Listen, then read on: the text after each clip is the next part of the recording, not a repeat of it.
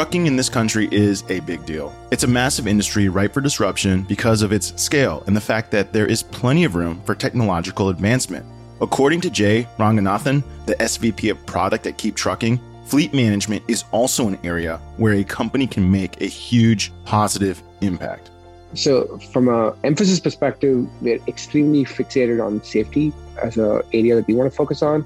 We think it has a high societal impact. It improves these people's lives tremendously. Also has high economic impact as well. Very, very focused on extremely good tracking and dispatch operations. So managing the fleet's day-to-day operations. And then we've been significantly increasing our investment in areas like sustainability. So how we can improve fuel efficiency, things of that nature. On this episode of I T Visionaries, Jay goes under the hood to reveal the current state of the commercial fleet industry. He explains his product priorities and strategy for integration.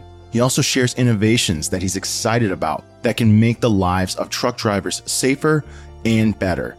Enjoy this episode.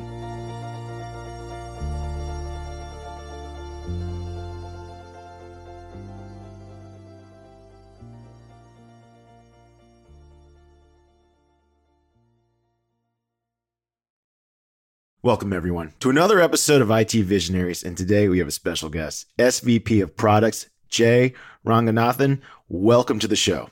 Thank you very much. All right, Jay, thanks for joining us. Listen, we've had a couple guests from the logistics and trucking space before. It's always a fascinating topic, but before we get too far into it, why don't you tell us what exactly is KeepTruckin and what do you guys do?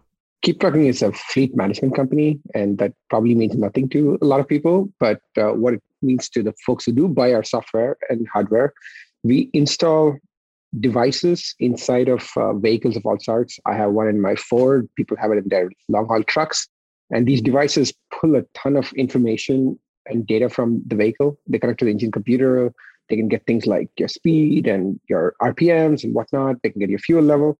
All of this data is pulled up into a application that a fleet manager can look at and understand and identify how to optimize their fleet operations. Commercial fleets today represent a large chunk of the vehicles and the miles driven on the United States freeways and city roads. And uh, people spend a lot of money on this, so they're very interested in optimizing their operations and reducing their costs. Yeah, and for those of you listening to Jay and thinking, oh, it's like a it's a cool little startup. Now, KeepTruckin's massive. If you go check out its LinkedIn, it's got over two thousand four hundred employees already. Uh, there's one hundred ninety-seven thousand followers of a company. I mean, that's more than like giant consulting firms, right? Like people are very, very interested in the technology you guys are offering. So it's a massive company. I think for a lot of people, it's very hard to conceptualize. What do you mean like it manages your fleet? You know what I mean? Like, like why is that hard? But then in casual conversations, like just imagine you have a central H Q, and I'd love for you to share some of these stats, but like imagine you have over one hundred vehicles, each driving twenty hours a day because the drivers take shifts, twenty to twenty-four hours a day, the amount of incidents that can happen, the amount of pickups they make. Give us an idea of like the scope of what a customer has to oversee, why KeepTruckin makes sense when you have to oversee that much information. Let's just take an example of a long-haul truck. A typical long-haul truck in the United States does about one hundred thousand miles a year.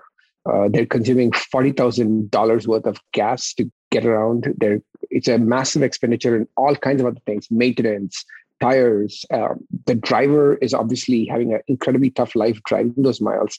And uh, these guys are working for companies which have dozens of these vehicles, hundreds of these vehicles, even thousands of these vehicles. That's obviously people who drive long haul. But even your plumbing fleet, there's, you know, the plumber who comes to your house often works for a company which has dozens of vehicles uh, sending out people on a daily basis to different locations. There are so many different tasks you have to do to manage your operations in this situation. As an example, which plumber do I send now to this emergency job that showed up? I have to figure out where they are, where all my guy, folks are, figure out who's the closest to this thing who can immediately go in there and take care of an urgent problem.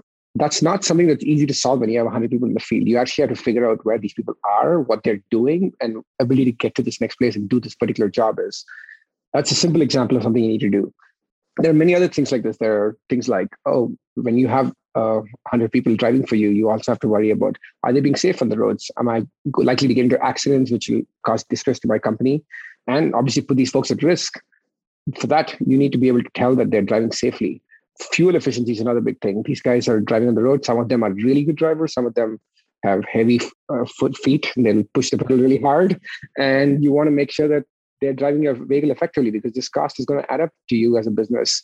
There's many, many different aspects: fuel and maintenance, dispatch tracking, routing, uh, safety, many other things like this that we are focused on. And it's very hard to do this if you have uh, dozens of vehicles under management. Even when you get to five to ten vehicles, it starts getting difficult. It sounds like not a complex problem, but it's actually quite challenging to manage all these assets.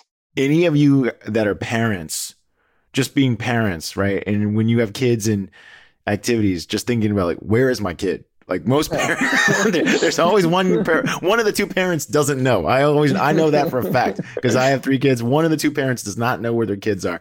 You know, the way you described it, I think the other thing that, you know, I wanted to add to your description, which is in fleet management, this was described to me uh, from another guest. It's like when you have something go right, which is very infrequent because you are using the roads, which means you're completely depending on everyone else to also do their jobs, right? Accidents happen. Inevitably schedules get messed up. Like that's a, that's a fact. They said, actually it says one hundred percent of your jobs will go off with some error. It was what the way it was described to me by someone. And then they said, your upside is like, you might make a hundred bucks. Your downside is millions of dollars. And I was like, oh man, I never really thought of it that way. It's like, dude, when I do my job perfectly right, I make a little bit of money. If I do my job even fractionally wrong, I might be sued to oblivion. That actually happens a lot. Uh, it's interesting. The rate of insurance claims have gone up quite a bit. And, you know, we obviously deal with safety on, on these roads constantly. And you have a class eight vehicle. These are large trucks and they get into an accident. No matter what the original cause of the accident was, the other side always looks worse. If you're getting into an accident with a class eight truck. So it's actually very hard for people to get past the emotional response of that car got destroyed or whatever. And this truck looks mostly fine because it's a truck. And that's actually seen, resulted in a huge increase in liability costs for uh, all these fleets. It's a big problem in the freeways that we don't actually talk about too much, but it's costing the industry a tremendous amount. And it's actually slowing down our freight on a day-to-day basis. And but these costs can seem a little abstract and hidden away in some part of the economy, but these are all costs we bear. They come back to us as consumers on a daily basis. Yeah, societal costs, actual P and L costs.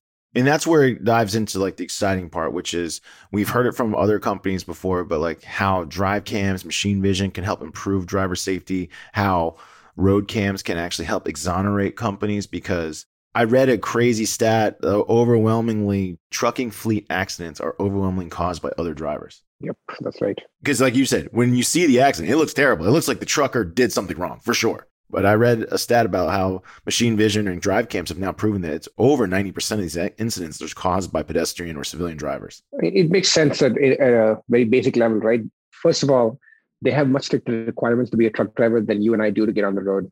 Their uh, constant certification and training that they have to go through, and they definitely train more than I did when I got my license by a long shot. That's number one. Number two, these are professional drivers. They do it all the time. You get good at things that you do a lot. And that's another thing that happens, right? So these are people who are generally significantly better at driving than the average populace is, which is why when they get into accidents, it's typically the other person's fault.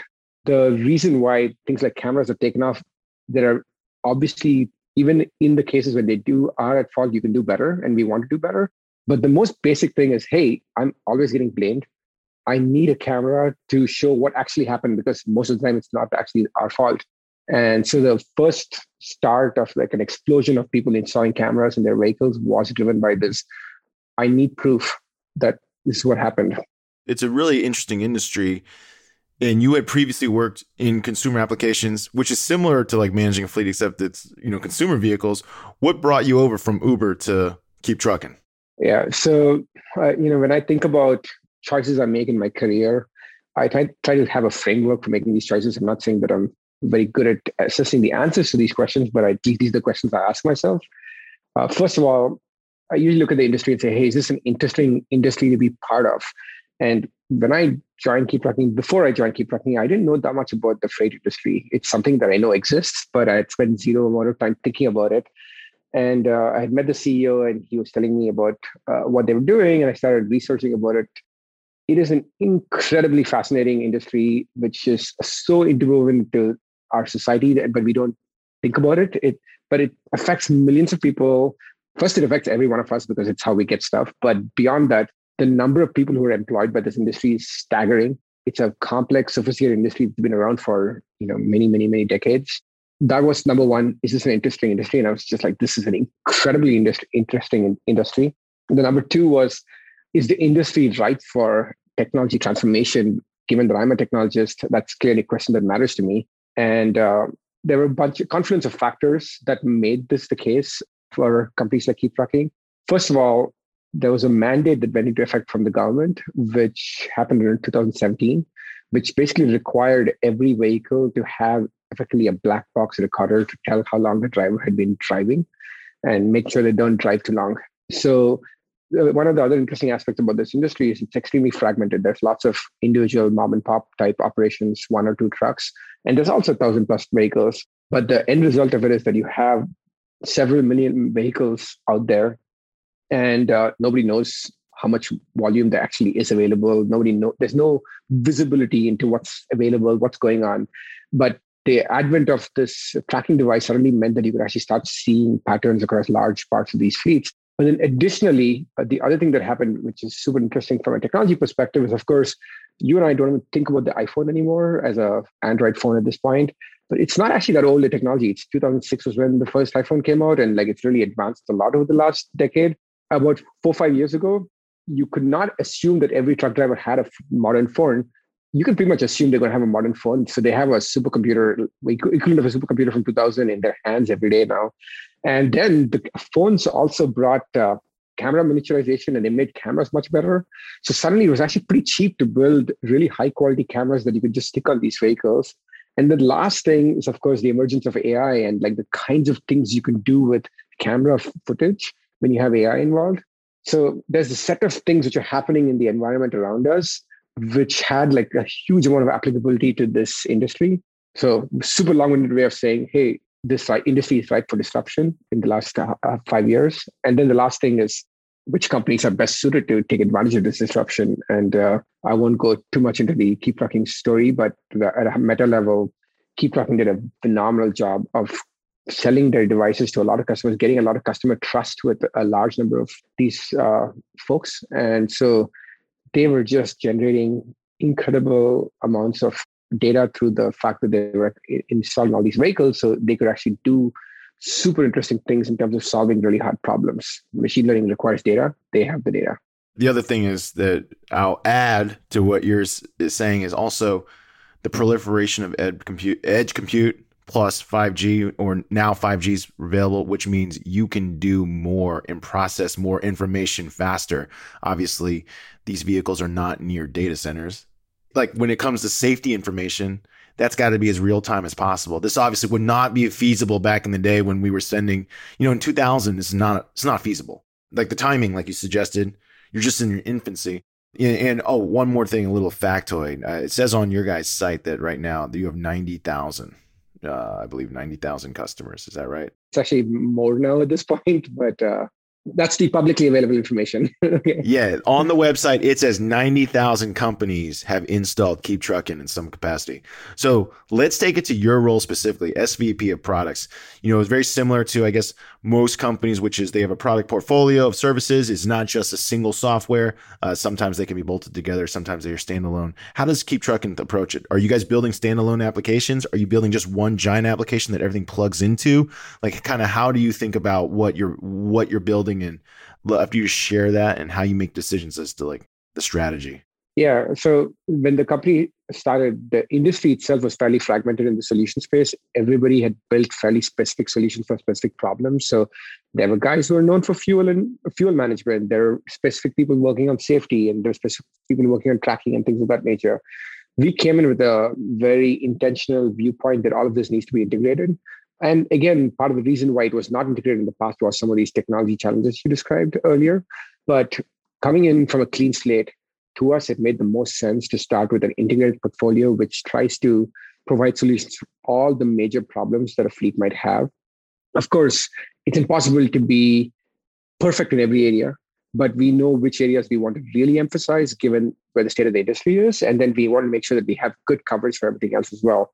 So from an emphasis perspective, we're extremely fixated on safety as an area that we want to focus on. We think it has a high societal impact, it improves these people's lives tremendously, and um, also has high economic impact as well. We're very, very focused on extremely good tracking and dispatch operations, so managing the fleet's day-to-day operations. And then we've been significantly increasing our investment in areas like sustainability, so how we can improve fuel efficiency, things of that nature. But we also do other, other pieces of work, like we make sure that we have a good maintenance portfolio and other aspects of what a fleet needs to run its business. But that's sort of like the way I think about our business. So when you first came over, what were some of the first products that you wanted to work on the most? What were you most excited about? You mentioned safety was a big one, but specifically what features or products were you adding to like the safety portfolio? Yeah. So when I came here, actually, we did, we had our first generation camera. It was not an A I based camera. And uh, I came here to build that to some extent, right? So I was very excited about the opportunity to work on a camera that would actually be able to help drivers in the moment, as opposed to, you know, post facto after a week of driving. It was also one of those things I, I've spent years doing machine learning applications, and this just has this really incredible visceral feel. There's an edge device triggering alert in the vehicle, telling the driver something's going awry in the moment. They can do something about it. We can save lives. It's a, just an incredibly satisfying experience to be working on problems like that, where you can say, hey, I, I've my work has probably saved many lives. And for anyone who's not aware of what Jay's talking about, let's think of it this way, right? So if the camera is not specifically detailed, maybe you could catch somebody, for example, picking up a cell phone, because that's a really big object. It occupies a lot of pixels. A lower resolution non, you know, camera can pick that up. But a high resolution small camera can pick up the pupils of your eyes. And on the website, you have a diagram where you can you're actually develop technology that can say, I know where you're looking. And, and this has to work, of course, for everybody's eyes. I, I just want our audience to get an idea of how specific the movements of a driver and the world around them you guys are picking up on. That's exactly right. I mean, it's uh, it's a hard technical problem, which makes it super exciting for people like me to come work on it. And it has like incredible impact when you can do it. And by the way, there are so many different permutations and combinations of these issues that you have to deal with. Eye color, whether they're wearing glasses or not, all kinds of details, right? The light in the during the day, like you don't, most of us don't spend all our time thinking about driving in terms of glare during the sunset hours or what have you, but we have to deal with those kinds of situations. So it's a really interesting and hard problem, and it's just a fun one to solve. But again, it has this really incredible impact when you can get it right. Well, I'm telling you, it's come a long way, because I can tell everyone in two thousand fifteen, I worked for a social media management company. We were a software company. We tried to do machine learning models to teach our app how to spot a dog in, in, in pictures. Let me tell you how many false positives we got. We got a lot of false positives. It was not helpful. That's something that, you know, you have to be very mindful of, of course, because one of the things that we've learned in this industry is that there's a lot of trust involved, right? Like the, the workers have to trust the technology, they trust the company to give them the, the technology. And so we were kind of just hitting on that with the dog thing, is like false positives. Your technology's got to be certain, because if I get too many warnings that are false positives, then that means I won't pay attention when I need to pay attention. So how do you guys go about testing and removing false positives? What's the strategy there? So false positives is one half of the problem. The other half is false negatives.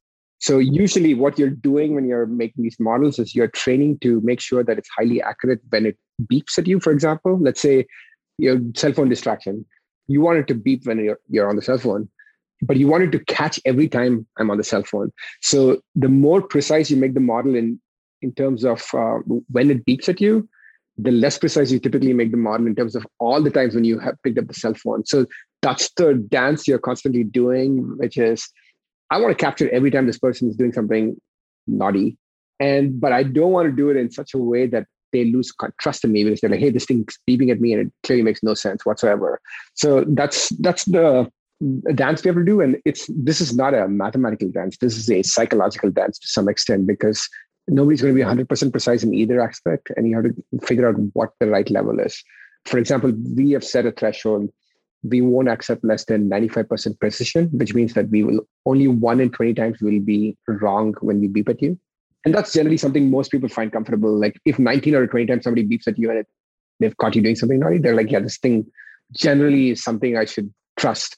And then on the flip side, we're constantly trying to reduce how often we miss beeping at you. And this is, again, fundamentally, this trade-off is something that you have to optimize by working with customers, figuring out what makes them feel comfortable with the te- adopting the technology, what makes them feel like they can trust this technology. You know, you mentioned before that the A I and M L camera models. Give us an idea of like the portfolio products you're overseeing, because when people are not from the industry, kind of like what you talked about before you got into trucking, you can only see so many aspects of it, right? Like you could be like, oh, there's maybe some monitoring the driver, monitoring the environment, monitoring the wear and tear on the vehicle, and then where it's at. Oversimplification, right? Give us an idea of some of the products that are that you've either A, developed, or B, are currently in process of developing, to give us an idea of like all the, the point solutions potentially that exist in or are required for fleet management. Let's take tracking as an example. There's a dot on a map. Now, the dot on a map has actually been around as a technology solution for twenty-five years. It's not new.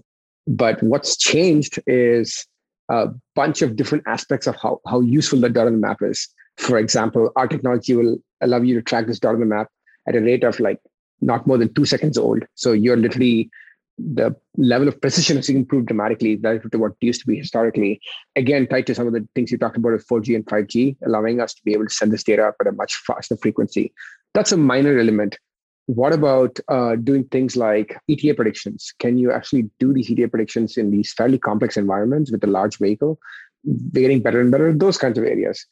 Many of us are now used to having deliveries be shown on the map. Uh, so we're actually able to share destinations and E T As to customers. That requires technology that we provide to be able to help customers power, like sharing uh, their location to their own customers in turn, right? So that's another element here.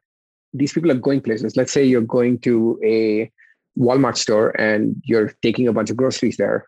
You have to figure out how long it's, again, things we never think about, but you kind of assume, hey, if you're a truck, you pull in, there's somebody waiting to take stuff off and you get out. That's not actually how it works, right? Like what actually happens is that you pull in and then you're waiting for a slot to open up with the delivery docks to, and then for somebody to show up to pull your stuff off.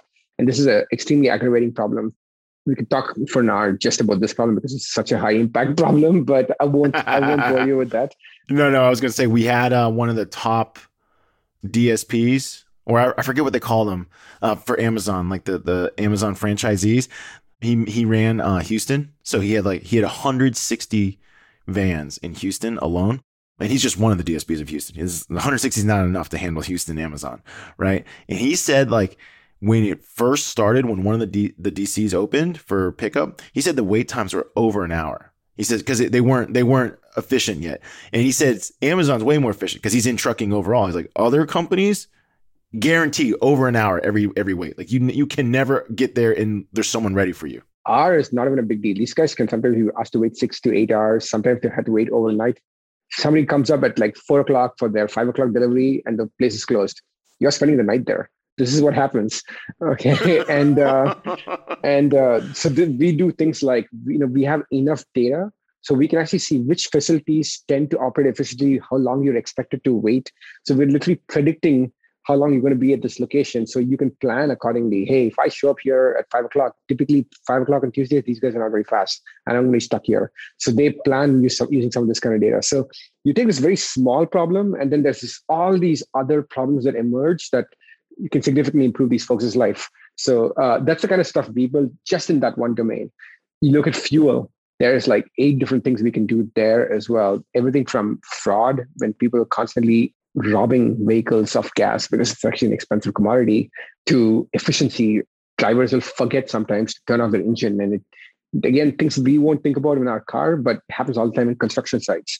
And so then suddenly this vehicle is just consuming gas. These are not light in terms of their gas consumption. So there's just a lot of sub-problems in each of these areas, which are all individually fairly important to these fleets. Yeah. And then, the, like we said before, the, the revenue generated per delivery is very small compared to the costs and risks these companies incur. So like anything that any company can do to help them control that is a massive deal. Trucking is so far behind anything you've seen when it comes to like deliveries, right? So for those of you that have ordered products from Amazon, you're like, oh, every vehicle's tracked. Oh, I can see my order when it's ten stops away. They take pictures of it, like when they drop it off and they go. Okay, that is just Amazon specific. Actual freight carriers are still delivering things via pieces of paper. They are calling you up. So like for anyone who's ordered exercise equipment during the pandemic, which many people have, it's usually delivered via freight. It arrives to the freight station. You have to like call the, a person to like set an order window. The order window is usually huge. Like, oh, this day, you got to be there this day. And then when they come to you, like, you won't believe this, but like they have a piece of paper. They have this like this giant, like crumbled up piece of paper that the guy has in his back pocket. He pulls it out and says, is this what you ordered? Yeah, uh, I have no idea. It's in a crate. Right. And then you sign for it. There's no scanning. Like I never saw the guy scan a thing. Like it was all like this. This is how freight industry is. So like how much greenfield is there? Because there's a lot of companies in your category. And we already see ninety thousand companies are in are on KeepTruckin, but there's other companies that do these similar technologies. How much greenfield's left? Like how much, what percentage of the comp of fleets are modernized on modern systems like this? Commercial fleets represents about sixteen million vehicles in, in the United States alone, and there's lots more internationally. Our estimate right now is approximately forty to fifty percent have a tracking solution.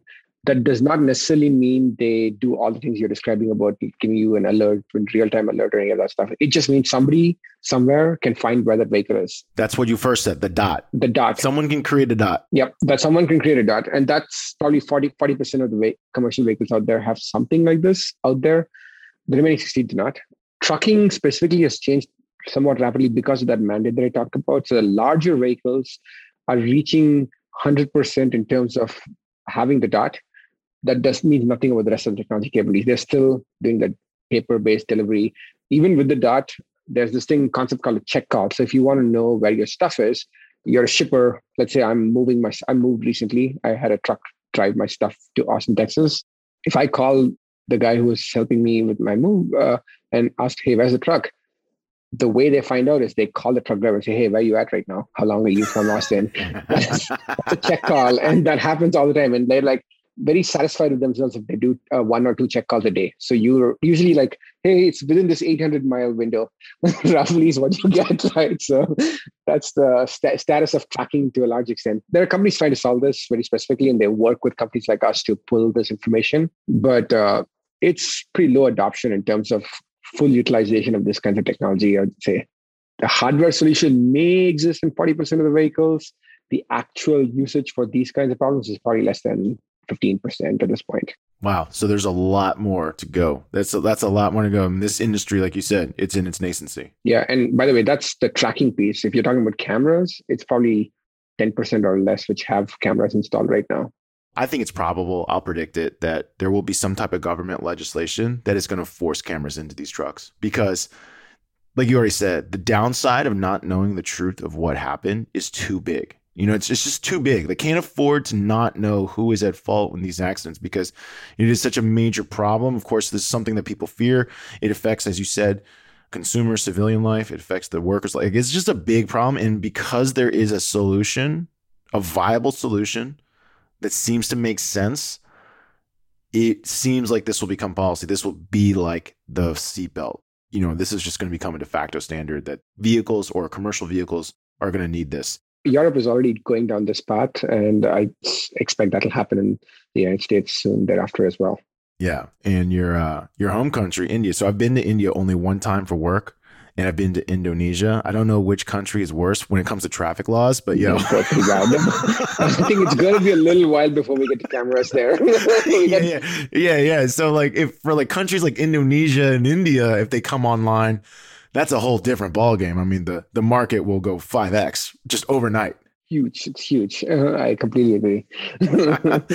For anyone who's ever driven in New Delhi, Indonesia, Jakarta, it is pure insanity. You've never seen so many vehicles so tightly packed on one road. Yeah, it's craziness. The good news is nobody's driving very fast there. They're driving super slowly. You're lucky we're going fifteen miles per hour.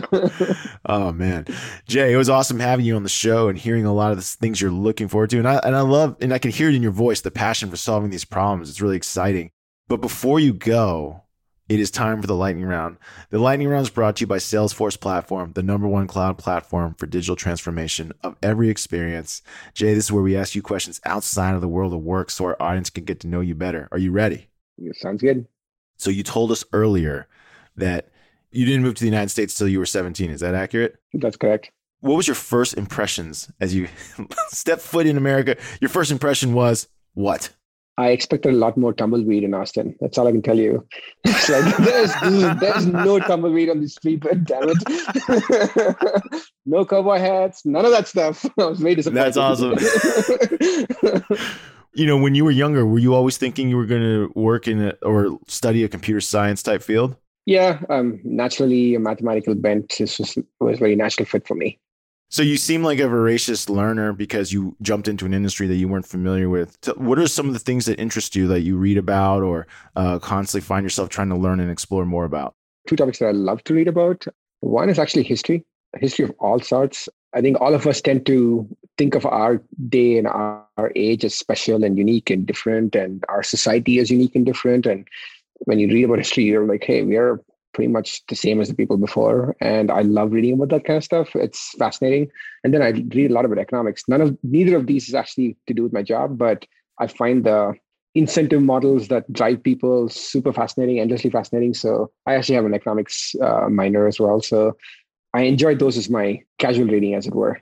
You are on another level of intellect. Your hobbies are reading history and reading economics. Meanwhile, I'm over here just watching mindlessly betting dollar on, you know, N F L football. Well, I also am in fantasy football quite a bit. So I spend a bunch of time doing stats there as well. And I'm not being very successful. I, I did win the league last year for the first time in twenty years. So that was exciting. That's awesome. I've never won my fantasy football league. Listen, the more you know, the less you know. That's what I've learned about betting because everyone's so confident. Listen, Vegas was built not on winners, on losers.